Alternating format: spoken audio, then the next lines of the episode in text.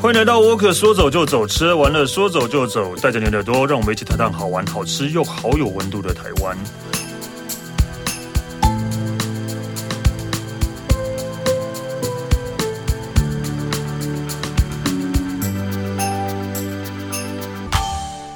嗨，大家好，我是史丹利。今天我们要聊台湾，真的是应该是我们节目有史以来就是呃。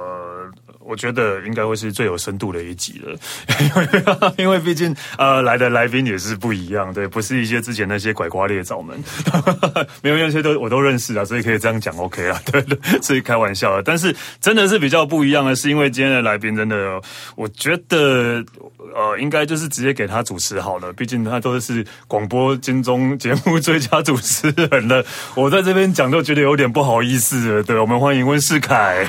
Hello，Stanley，你好啊。你刚才这样讲的话，我整个人这个要本来是想说做的很轻松，突然间要觉得要 要坐的这个板凳只能坐三分之一的感觉。真的算是就是在都拿拿到金钟奖了，那我 对吧？当然是要那个呃隆重的那个介绍，谢谢尊尊敬一下这样，对对。但是因为那个文世凯应该大家都很熟悉啦，对啊，毕竟也是呃呃头头衔很多，你可以说他是作家，也可以说他是广播主持人，可以说他是旅游专家。或是叭叭叭，好一一堆，就是都很多身份，但是真的每次要这样介绍都不知道怎么样介绍。其实我自己也不知道哎、欸，每次人家在问我的时候，我说我好像什么东西都有在做。对，你在你在做什么呢？对，然后当就是对，然后大家都嗯，你也就不知道怎么回答。对啊，对，但是所以如果最最简单来讲，应该就是呃呃一，但大部分的工作都是从旅游延伸出来的吧。应该这么说，大家认识我应该是从旅游开始，不管是呃文章、文字，或者是声音，或者是影像啊、呃，基本上都是从旅游还有文化开始这样。对，所以其实应该说，不管是对啊，就是主持人这这文章啊，对对，你也写过很多书，对对。对，真的，那真的，好了，其实算斜杠吗？我觉得好像是最早开始先斜杠，对，对，最早开始斜杠，最早先开始不务正业的，对，对。但是你这一次要带来，给我们带来的是又是不一样的。对，这一次其实非常的特别，对我自己来讲呢，也是一个很难得的一个经验呐。因为怎么讲说，一般很多人会习惯性会认为说，哦，我大概知道，例如说，哦，我们一谈到 a s t a n d i n g 就知道说，嗯、哦，我大概知道，呃，嗯、你的状况或是你的形象会属于什么样的一个情绪。对对对，那我自己来讲的话，很多人都会觉得说，哦，对，就是贴了一个标签，刚刚讲说那个旅游嘛，哈，啊，顶多是爱吃一些啊，也跟美食也有一点这个关系。对，那因为我自己学这个美术的关系。所以跟摄影也是有关系。我想大部分人想的都是这样。那当然这几年呢，因为反正也不能出国嘛，就在国内就好好的玩一玩，做做广播节目，然后让呃很多朋友们都觉得，哎，他的声音好像也蛮熟悉的，是这个样子啊。但是这一次呢，因为刚好啊、呃，首先他们来找我的时候，我一听到这个主题的，我自己是会觉得，嗯、呃，应该说很感动啦。因为第一个，因为我是客家人，那我在、oh. 我在。小的时候，我对自己的根深文化，其实老实说一点感觉都没有，而且我那个年代还被禁止说方言。哦，对啊，对啊，我们小我们小时候也会禁止说台语是一样的，对对，对，客语台语都是一样的。对，而且我跟你讲很好笑，我那时候因为我我国中毕业我就上台北来呃念那个复兴美工，嗯、所以对我来讲，我当兵的时候，我回去当兵才发现，哎，我是唯一一个会讲比较标准国语的，其他全部都是客家国语，对对对对，非常非常的明显，因为。因为我们那是新竹是百分之九十的客家庄嘛，对。嗯。然后呢，等到我到国外去的时候，我跟你讲，完全就会觉得说，客家跟我没什么关系。完全一点一点想法都没有，甚至连客家话都不会讲，啊，会不会讲也无所谓这样。对。可是到了美国去了以后，呃，这个我的老师有一天突然间认，就跟我聊了一下，然后就说：“哎，那个待会你稍微来聊一下你的文化，反正我拿那一堂课叫演讲课，一定要过关，不过关的话，我跟你讲，花那么多钱念书的话，太可惜了，对不对？嗯、就想尽办法。然后我想说，那文化应该很简单嘛，啊，华人嘛，那动不动你就讲些，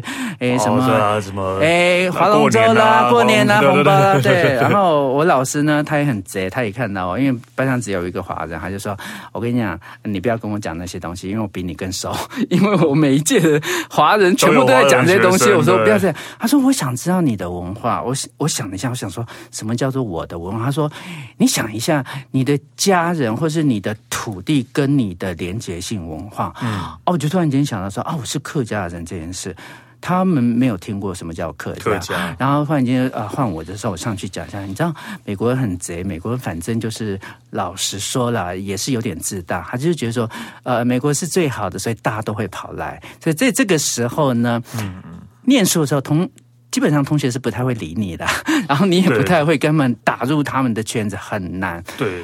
但是我第一次意识到，就是说，美国这个国家很有趣，他是这样的，就是说，他一开始他会觉得说，那我也不认识你，所以我照我的方式去做。可是当我知道了你比我更厉害的时候呢，他老实说完全不客气，他就会觉得说你超厉害的。我那时候就是因为上台讲了啊，我是客家人，然后同学们全部傻眼，不知道什么叫客家。他一开始觉得他说我们华人全部都是 pure，全部都是同样的。哦，我就觉得说，都会有这样的那个误解，没错，是不是？对对。然后我就 no no no，我说我来自台湾，就开始解释这些东西。然后后来他就跟我讲说，那你告诉我，呃，那个呃，就是华语跟客语的差别，还有广东话的差别。我就开始讲了，也他们随便举一个说早餐怎么讲，然后我开我开始讲说，全部人当场傻眼。而且我刚才我就那时候突然间帮我拿来伸伸来之笔，很骄傲说，哎，你知道吗？哎，客家话是两千年以前汉朝的时候就开始有的。他们就说真的还假的？我跟你讲。就这样子，就讲了这样一个很简单的话而已。我下个礼拜，因为美国的大学是一堂课一堂课是拿课，每个礼拜就就那个固定时间点，我才大老远还没有进到我的那个教室，我的同学看到我，Hey Mr. Danny，就开始在叫，想说哎 他在叫谁啊？然后从此以后，他们就我在学校变成风云人物，所以大家。觉得说有一个会讲两千年古老语言的年轻人，亚洲人，他觉得他超厉害的。嗯、那是我第一次认识客家，客家重新去抓回来。所以就是因为这样的关系，所以在渐渐的，然后让对你对客家文化的啊、呃、认同跟去了解，对跟去理解，然后才成就这一次我们要讲的这个事情。对，然后成。照理说，呃，他们找上我之后，我觉得很开心啊，因为反正我也回来弄了十几年的客家的东西，然后我觉得我应该很熟悉吧，然后又找了一个外国朋友，我就觉得诶，这个英国的外国朋友，因为他是个摄影师，很厉害的摄影师，那他的工作某个程度跟我的工作很多是呃差不多一样的，所以我们很好聊。嗯、但是重点来了，我们两个去的时候，我一开始觉得哎，简。单呐！等一下，我突然想到，我们还没有跟听众说，我们要是要讲哪个地方？是哦，对，我们怎么一开始就聊开聊开？是还没跟听众说，我们这一次要讲的是哪里的地方？OK，好。对，这一次你是要跟我们介绍的是嗯怎样的地方啊？这个叫做张之戏路。对，好，那张之戏路呢，应该算是这几年才开始把它嗯把它统合起来、整合起来的东西。张张之戏路，你要不要跟大家介绍一下？因为其实我想，应该大部分人都不太会。不太知道张之细路，嗯哼哼，对。然后，因为应该说，呃，我们从这个呃桃园、新竹、苗栗到台中啊，呃，这个一连串的这个最主要的是北台湾的客家地区。哦，那客家地区在早期的时候，最主要的两个产业，一个是茶叶，还记不记得？就是去年不是有那个茶金吗？超红他就是在讲那个新竹，然后它就是属于张之细路的一部分。嗯，然后另外一个东西叫做樟脑。那樟脑在日治时代的时候呢，它是一个很重要的一个产业。所以说呢，以前的这些山区的人，他们不是在啊做茶叶啦、种茶啦，然后就是在焗这个樟脑。然后做完了以后呢，他要运送出去的时候，当时没有所谓的产业道路啊，也没有台山线啊，那怎么办呢？就用古道。那古道就是你常常走的路啊，走久了就变一条路，它就是产业道路。古时候的山路，山路，对对对。然后因为时代的变迁，它没落了以后呢，它就不见了。那不见了以后，慢慢开始呢，因为中间还牵扯到有很多，因为啊，既然是山路，一定会跟谁有关系？跟原住民朋友有关系。对，那有了关系以后，就会有冲突。有了冲突以后，就会有一些比较 happy ending 的事情跑出来，都有。可是我们一般的历史比较不会写这些东西，都会写的就是，要么是赢的人写的，要么是这个。失败的人写悲惨的，通常都是这个样子。嗯，所以我们知道东西不多，那这个东西就慢慢的被分散成各个古道，就慢慢消失当中。那客委会在前几年的时候觉得这个历史很有趣，应该要让大家重新认识，所以呢，他跟千里步道协会然后做一个整合。那整合呢，就把它取为张之细路。事实上呢，它它不是一条路，它而是等于是一个网络的一个古道。我我记得是从呃台山线这样，然后旁边旁边这样散出去的这样，就是以前的，就所以你是很很多时候走那个古道的时候，你就发现说哦，原来台山线就在它的前面，在另外一边。嗯、但是你也可以看到历史的一个脉络，那这个是一个很有趣的一个事情。然后之所以后来要取为张之细路，哇，这个听说他们花了蛮大的一个工程去研究跟考究了。那第一个张的原因就是我刚刚讲的说樟脑嘛，对对对，它最主要。那呃，张之细路，细路是呃客家话叫做水路。水路就是小路的意思，嗯、那小路的一个意思的一个状况，所以刚刚讲了，以前都是古道嘛，它就是一条小路、小路、小径的一个概念，嗯、然后很多的小路这样子，那它都跟樟脑、都跟茶叶有关系，然后在中文就叫樟之细路，可是呢，在英文上就非常的有趣。其实我跟你讲哦。嗯我跟 Chris，我们两个从拍摄的第一天，没有人，我们从呃开始在开企划案，开始在讨论的时候，嗯、我们那个名字从头到尾都是念错啊，没有人知道怎么念啊，念错一直念到名字吗？对，他取的英文名字很有趣，因为他照那个字念，然后照那个字念应该是 Rockaloose，可是 Rockaloose 根本没有这个英文，也没有这个的翻译，也不知道，然后我们俩就乱念，然后念念念念到最后。我觉得反而变成一个很棒的一个一个呃，应该说什么一个入门。我们去到很多地方以后，直接问这个原住民的朋友：“哎，你们怎么念？”原来呢，彰之细路的英文它应该是 Lacanoose。那 Lacanoose 其实呢，它是泰雅族跟塞夏族的他们樟脑的发音。嗯啊、哦，然后呢，呃，那个。小路就是水路所以它是把它它的英文字应该叫做 laka nus 水路 laka nus 水路对，然后所以你看，它原来是拼的，全部都是拼出来，所以所以所以你们就是一直从头到尾都一直讲错了意思，对对对对，很好玩。然后一直到我们反而变成好像是一个像一个什么呃玩乐节目、寻宝节目一样，我们选选择究竟这个名字到最后他要怎么样再讲。那我觉得哎，这也挺好玩的。然后，但是它的意义其实蛮广大，只是说它里面有太多的故事，我们花了很长的时间走了很多很多的古道，但是。是你说呃拍这一集上呃 非常非常辛苦，而且整个团队是以国外的这个团队对对制作团队为主，所以完全跟以前在我们国内呃参加任何的这个外景节目或者是电视节目，完全不一样的。其实就是因为其实可能听众可能不知道，今天就是因为讲到张之细路的原因，是因为那个温世凯跟那个英国的呃主持人叫 Chris，Chris，然后做了一个节目叫《张之细路的秘密》，对，然后是在 X N A X N 频道会播。对，在九月二十七号礼拜二晚上九点。对，那所以你们这个节节目就是真的是从头把它走到完这样吗？呃，没有，应该这么讲说，我们因为你不可能从头走到完。第一个呢，嗯、我们他们曾经统计过说，张之细路的大部分的路把它给加起来，我们就单从这个桃园龙潭一路到了我们台中的丰原，大概有三百八十公里。好，所以是三百八十公里，对，等于从从南到北的那个距离，所以不可能。那但是它也不是，刚刚讲说它就是一个脉络，它是一个网络嘛，所以它是一个一段一段的古道。所以我们变成说，我们去找说跟那个地方故事有连接。例如说，我们在这个呃龙潭的时候，他找的是因为那条古道，然后他会他当初就是挑那个茶叶直接到关西新竹关西，只是有这样的一个脉络串联，然后再到新竹关西的渡南。古道，啊，肚南古道又是当时新竹关系附近的一个状况，然后再串到我们的这个呃苗栗的古道，啊，苗栗的古道里面有那个呃鸣凤古道，然后这些时候就慢慢从所谓的茶叶开始变成了这个樟脑的一个公公路，以前的公路古道哈，然后再有一个老关路，然后再一路这样走走走到了这个台中，那。它比较有趣的是，第一个选择古道就是一个。我我觉得，因为我讨论花了很多的时间，哦、所以是啊，选、呃、连选择古道都是一个呃很重要的工作，你们都要讨论很久。没错，而且呢，因为刚刚讲过说，呃，我不知道 Stanley，你你你对客家熟悉吗？我对客家其实不熟，是不是？对，我想说，大部分朋友都是这样。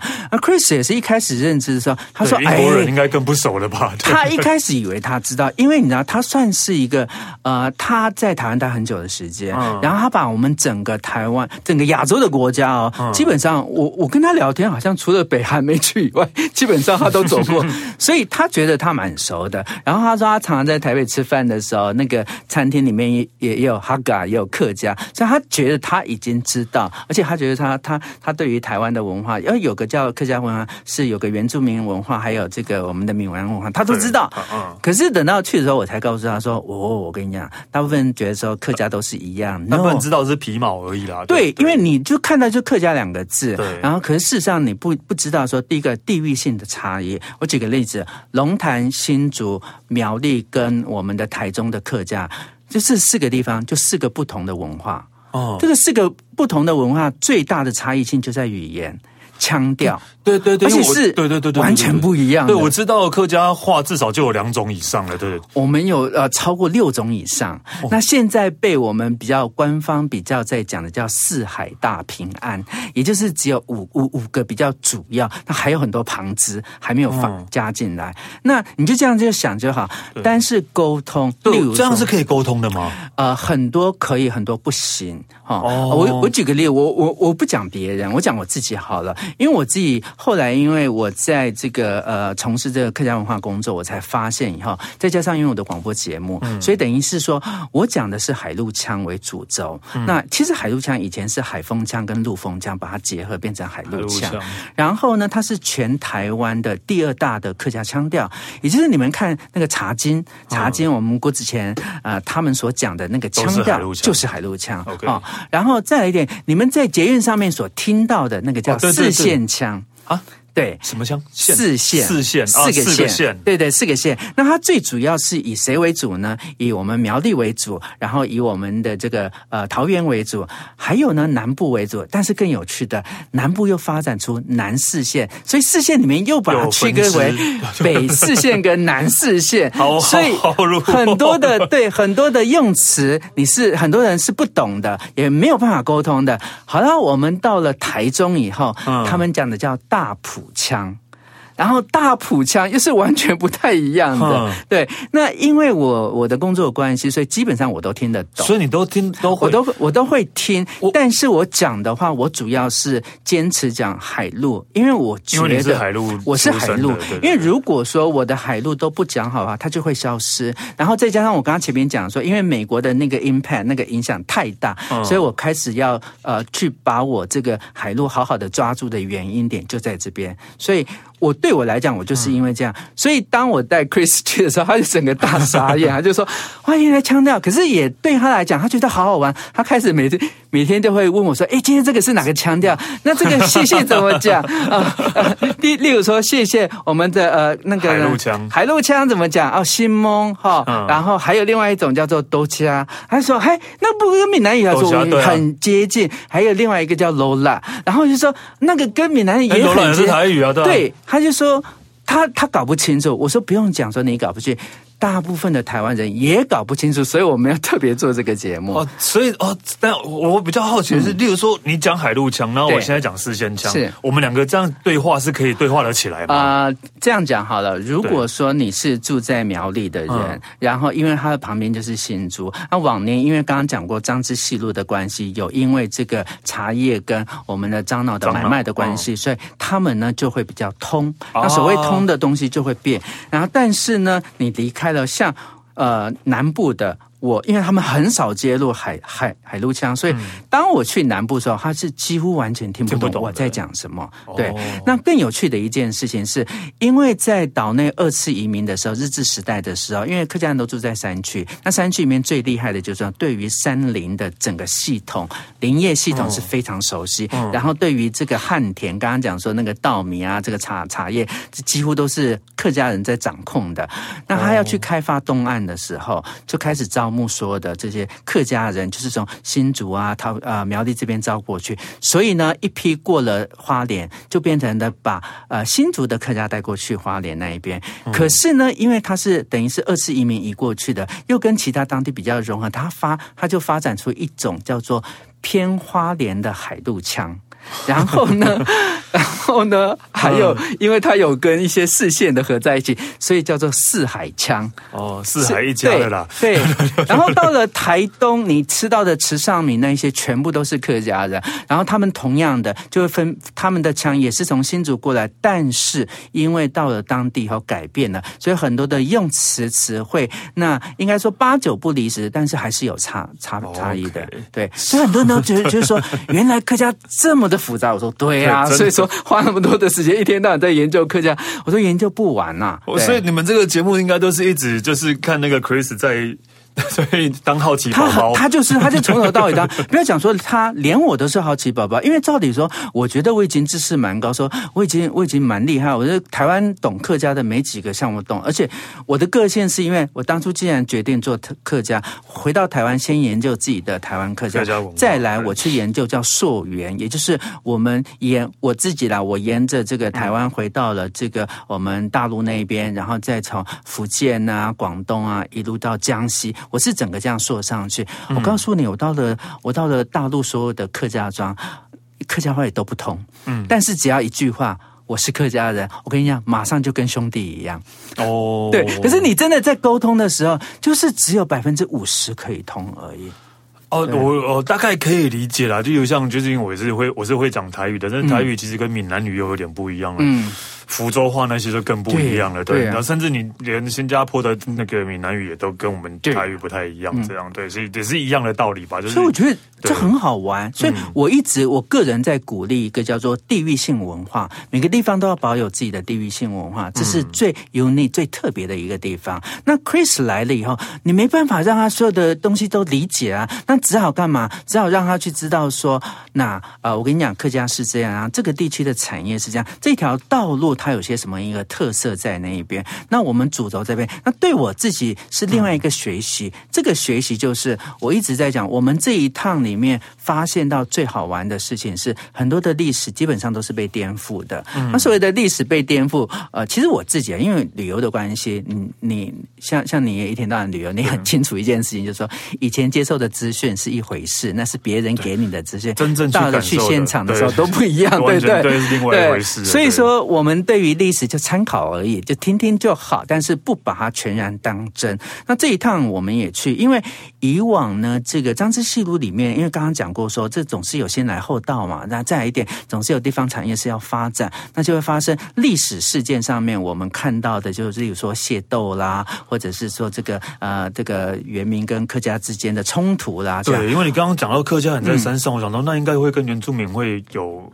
就会会有很多冲突啊，有对，对，一定会有，但历史上也确实有记载。但是有趣的一件事情就是，当你去到现场，你跟这些的我们原住民的耆老们去聊天，聊到一很多的故事，还有他们拿出一些照片给我看的时候，我当场真的是傻眼，很震撼。也就是说，你所我们所认知的只是一个，就好像模式方块里面有六个面，它只是其中的一个面，还有其他的面是没被看到。我举个例子，我们去了台中的。那个达亚族的那个那个瓦迪斯老师，然后他呢，嗯、他就是呃原原住民，然后他也著写了很多的著作。然后我们去跟他聊天的时候，他就拿了一一本书里面很难得的一张照片，然后给我看。我一看我就傻眼，我说不对啊，因为那张照片里面第一个我们看到是一个老奶奶，她是原住民的老奶奶，她有纹面啊。然后呢，可是他穿的是什么？他穿的是客家的唐那个唐衫，就是蓝。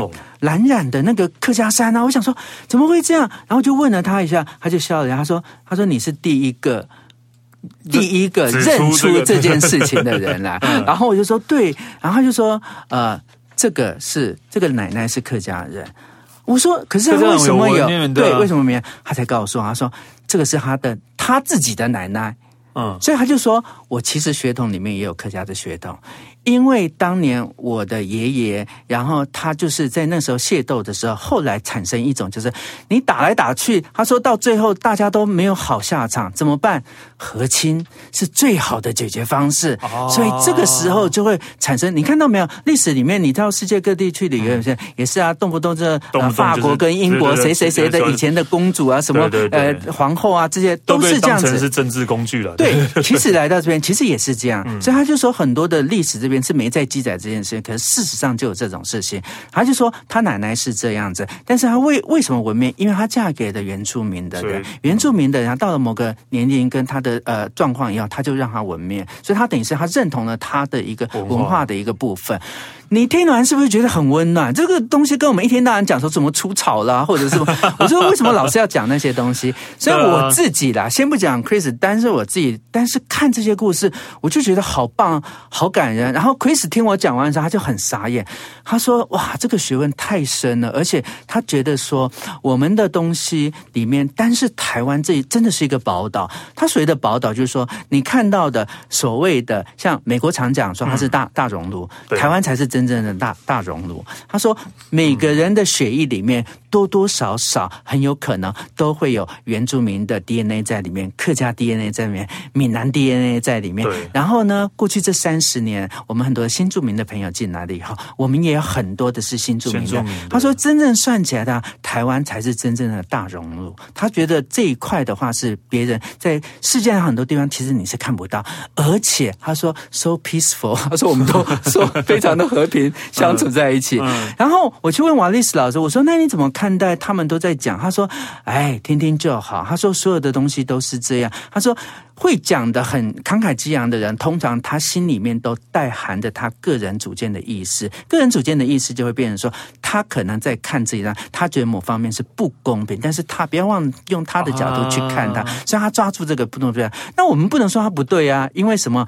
确实有某方面的历史历史记记载是这样。可是呢，那另外一个人的故事是怎么讲呢？对不对？嗯、对，所以其实就因为带有个人主见，但是也并不一定是完全是假的。没错，只是因为可能立场是不一样。一样的，对，对我们还碰到，因为我们呃找到一个小女生，然后她叫窦怡珍，她是个艺术家，嗯、这更棒。人家我我说以我的年纪我来做这件事情，我的感触很深，也就算了。嗯、我们找到他的时候，更讶异的一点是因为他非常的年轻，才二十几岁而已。可是你知道吗？他去做了一件事情，就是他爸爸是塞夏族人，妈妈是客家人，他是苗栗人。然后说他长大了以后呢，他搞不清楚说他要学的是什么。他他发现到说，因为在苗栗客家庄，大家都讲客家话，所以理所当然。嗯、可是他爸爸的语言呢？塞夏族的语言是不是要消失了？所以他长大以后，他决定要回去学爸爸的语言。他学了爸爸的语言以后，就要去了解塞夏族的故事。嗯、然后就趁这些耆老们都还在，七八十岁耆老们还在，就跑去找他们去问故事。问了故事以后，才知道说当年他们迁徙的过程是怎么样。那也会聊到说，他们这一代跟那一代的客家。的这个在呃苗栗这一块客家的这些先祖们，他们的一个状况是怎么样？然后他就按着这个足迹哦，哇，这个小女孩很厉害，她真的跟那个七十几岁的这个爷爷们，哎，就拿着三刀哦，然后就走那个以前那个古路，那真的是古，就是我们现在所所找出来的当时细路，对，然后就沿去定位，去做一个定位系统，然后去把它给定下来，就说你看到没有，路是人走出来的，但是人不走了以后，它就被荒。草给淹没了，所以你看到所有的文字故事就在你眼前发生的时候，那种震撼跟感动才是最最棒。我们找到他，他带我去，他带我去拜访，应该算起来是他的呃，应该说是嗯伯公哦，就是呃爷爷辈的弟弟，对对啊，弟弟还是不是弟弟还是哥哥？对对的哥哥，就是就是这样。然后呢，更有趣的是，呃，这位窦大哥。然后我去了以后跟他聊天，哦，你知道吗？他他问他问我哪里啊，我说我新竹客家的。他用非常无敌标准的海陆腔客家话跟我讲，我整个大傻。所以他本来是应该要讲四线腔的。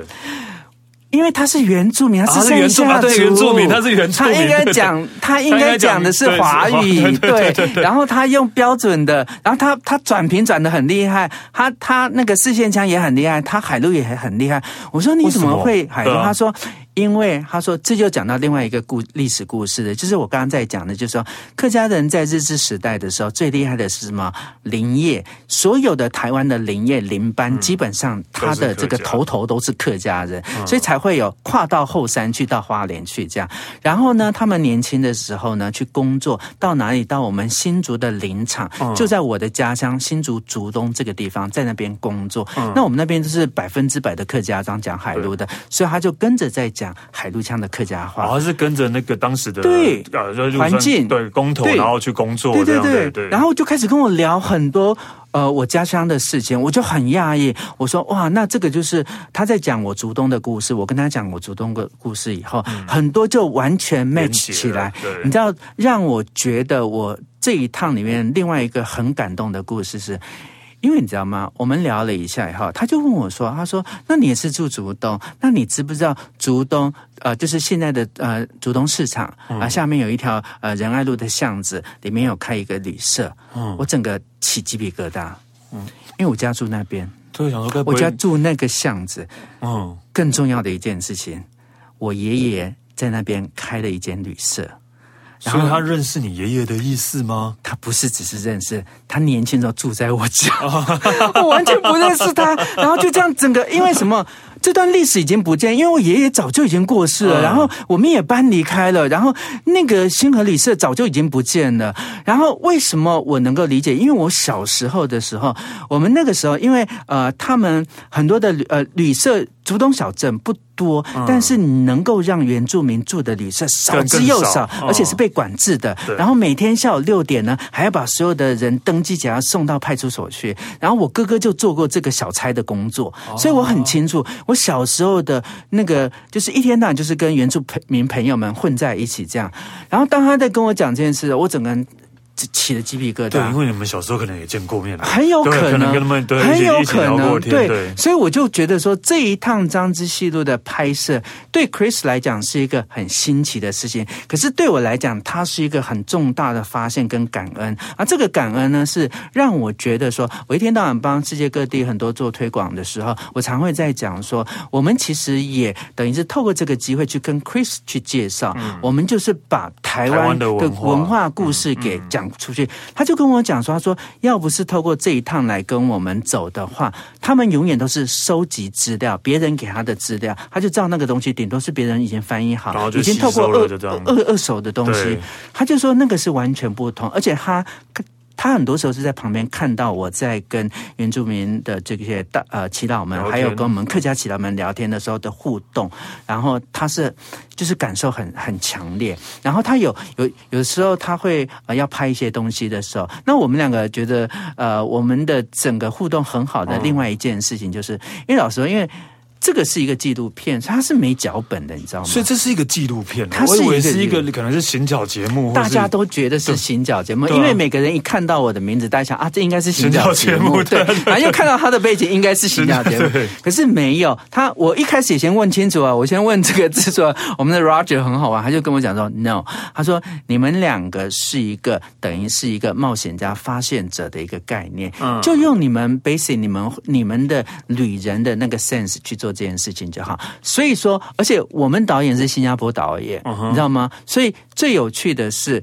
去到那边做，然后他不会告诉你你要做些什么东西，你就自然而然的是直接去跟当地的这些人去做互动，哦、然后互动的时候才会，当你发现这些的故事的时候，你是最直接，你是最感动，你不是 say 好的，你知道？嗯、所以他们的镜头在旁边拍的时候，后来我自己在看毛片的时候，我都会起鸡皮疙瘩，是因为。有很多我自己，我也不知道我的反应会是这样，而且我也不知道我会讲那些东西。然后我的工作其实某个程度，其实在一直在帮 Chris 做翻译，然后再去跟跟我们当地这些呃不同区域的这些的呃客家朋友们去做一个沟通。然后回到底，我都很多时候都会觉得说，哎，这一集怎么好多东西跟我家莫名其妙的连接在一起？我们到北埔去的时候，因为我小时候在北埔山上长大。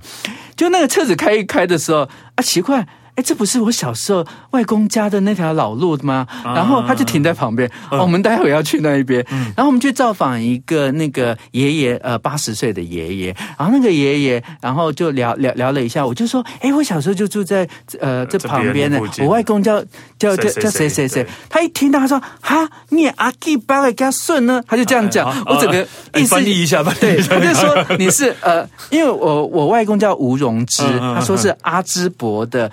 这个孙子外孙，对，然后他马上第一件事他就说。那你妈妈是不是哈路？我就说哦，我妈妈是啊。他说哦一春，她说对哦，北埔第一大美女，她就这样讲。所以你妈妈是北埔第一大美女的意思。我跟你讲，这件事情是我很讶异，因为原来她跟我妈妈是一个同届，然后呢，但是呃，念不同的学校。我妈妈念北埔国小，他他他他念的是另另外一边的那个国校。然后那一边的乡长，然后竟然是我舅舅的国小同学。哦，所以对我来讲就是有连结了。我自己也没有想到，就是我从来都没想到，透过这一个节目，然后有这么多的一个连结。当这个连结起来，你会对在地的历史，还有很多时候你觉得。你已经理所当然的东西，事实上它完全都不是理所当然的。然后你重新发现，我觉得重新发现这件事情很重要。嗯、然后再来一点，我们去到了那个苗栗，像樟之西路的那一块呢，就是以樟脑为主的时候，你就看到，知道我们当初的产业如何的蓬勃，如何的发展，可是。后来整个没落，很可惜。然后对 Chris 来讲，哇，他就他就疯狂的爱上了我们的樟脑油。你知道为什么？因为他的皮肤本身是是有过敏性，所以他不能擦太多有一些人工的一个东西。就我们去的时候，那些樟脑油都是纯天然的樟脑油。然后呢，第一个气味很好，okay, okay. 啊，第二件事情，它擦起来对。他的那个皮肤很多的那个，反正想得到的功效，他都可以解决掉。他就觉得说，哇，怎么办？然后就我们俩就买了一瓶，然后从此我们的车上就是充满了樟脑味。这样讲，我突然想到，我真的多久没有闻到樟脑的味道了？但是大部分的印象里面的樟脑味都是以前人工化学樟脑丸的，不好闻，很我们叫臭丸呐，很难闻啊。对对对对对，事实上樟脑很舒服的。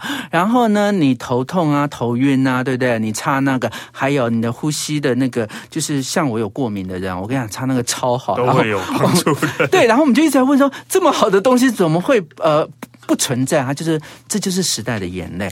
然后有刚好我们在一个这个很棒的一个店家，然后这个他已经是呃第四代相传，那个小女生呢是也是呃那个大学生而已，她已经准备要接手，我吓了一跳，我说你大学生你要接手你爸爸做樟脑事业，可是樟脑这个已经不太好做。他说我跟你讲。我呢不一样，我说那你怎么不一样法？嗯嗯、他就说我呢我要去念的是什么？去那个叫什么呃彩妆。我说为什么念彩妆？哦、他要把彩妆的学到的技术跟他爸爸的樟脑的这一些，还有因为呃苗苗栗那一些除了樟脑以外，还有很多药草类的东西，哦、像艾草啦，像这些香茅啊这些，他想把它整合在以后用天然的这个彩妆里面。我想说哦，现在的这些年轻人真的不错，蛮厉害。对呀、啊，然后我们去到那边的时候，然后才会看到这些故事，然后一路再到你刚刚我我我讲的说那个。个窦一窦一真啊，那个艺术家的故事，再到我们的那个呃大大埔那边，我们看到瓦利斯老师的故事以后，你才发现到说，哇，这一趟拍其实拍的蛮辛苦的。嗯，你知道最辛苦的一点是什么？因为走了很多步道，有一条步道，然后那一条步道呢，然后它是完全的就是没有路。然后我们就跟着老师，老师本来跟我们讲说，哈好，我们的时间大概就一个小时下，结果我们最后走了四个小时，然后真的是真的是拿着那个柴刀，就那个路全部砍出来的，拓荒者在开山劈路那种。对，然后更有趣的是，当你回到了新竹的那个我们的那个渡南古道的时候，因为他就是在关西嘛，所以已经就是，而且更好笑，我就觉得这这个故事完全是为我而写。原来他在我姨丈家的旁边。那 条古道就在我。你会不会做这个节目找到太多亲戚的那个？所以，所以我每天都在开玩笑，就说 他那，因为他们就觉得我很燥，你知道？我说，我说我也不知道为什么。去哪里都有认识的人。对，我说怎么会那么巧？后来你就知道，其实地方就小嘛。然后，因为呢，嗯、我我外公以前就是就其实那个茶经的那个故事，那个、嗯、我外公就是他们家的佃农啦。所以说，哦、所以我们也是我们种稻米跟种茶叶，所以我从小为什么对稻米茶叶我是很熟悉、很挑的原因点就在这边。然后我们去洛南古道的时候。嗯我发现一件事情，就是现在的古道，像千里步道，他们台湾有很多的步道协会，因为台湾人很喜欢做践行，然后在做践行的时候，他们就开始去把这个步道做得很好。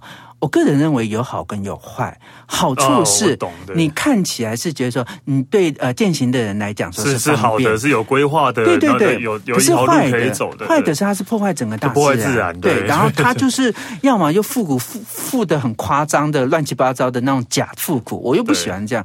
可是呢，我在东南古道，它是完全它是旧古道，但是它它加入了一个新科技。这个新科技是在什么？它在那个老路的那个山路的旁边，会有一个你看起来像一个那个石砖一样，仔细一看还有 QR code。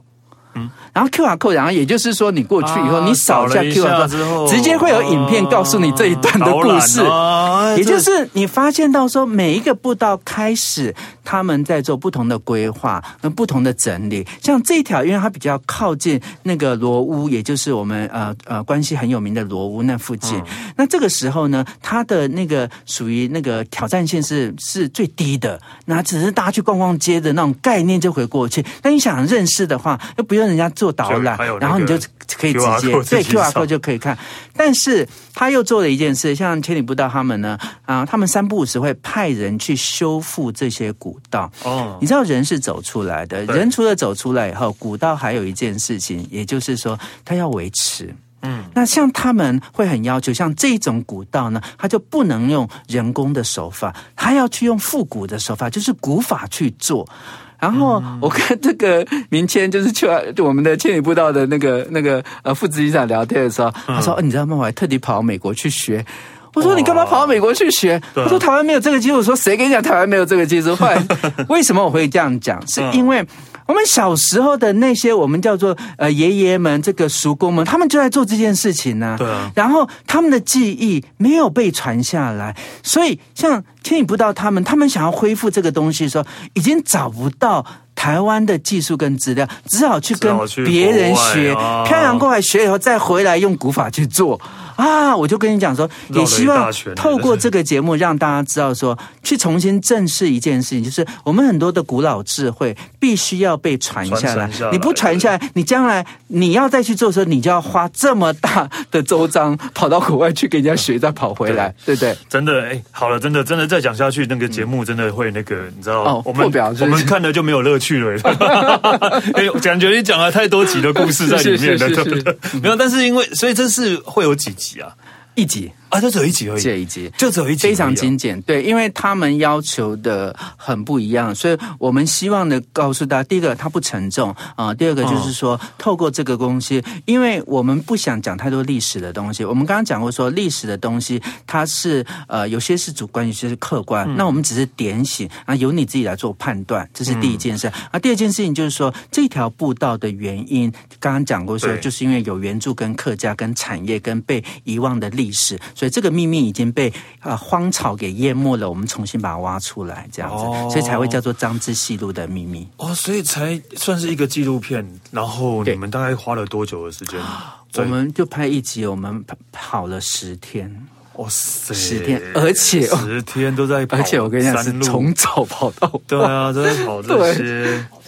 真的很辛苦，而且那个山路真的是哦，我现在想起来，真的还中间那个摄摄影师更辛苦，还还跌倒还是干嘛？就就跟我们看那个 MIT 啊，台湾不是那个麦哥他们的 MIT，你就可以知道说他们那个辛苦，我们其实也差不多是这个样子。哦，应该真的是，对，但是因为是不一样的角度，你们真的是要保存这个呃张之细路这个周围历史跟文化。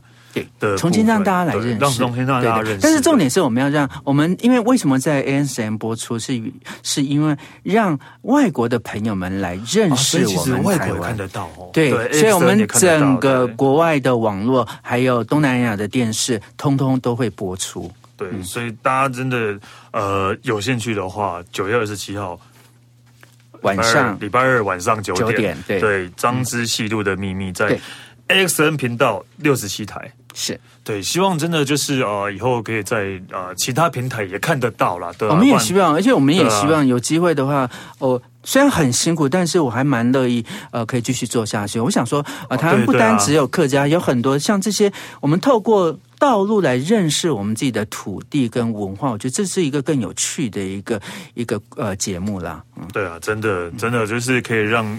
更多人认识，不只是台湾人，全世界的人，没错，都可以看得到这样的文化。嗯哼，好了，就是九月二十七号，大家记得哈，晚上九点，礼拜二晚上九点，记得打开六十七台看《张之细路的秘密》，而且是全台独家首播。对对，没错。嗯、OK，那我们谢谢辛苦的温世凯，谢谢拍了十天，走了十天山路的温世凯，谢谢大家，一定要一定要多多支持一下，谢谢。然后那我可说走就走，吃完的说走就走，下次见喽，拜拜。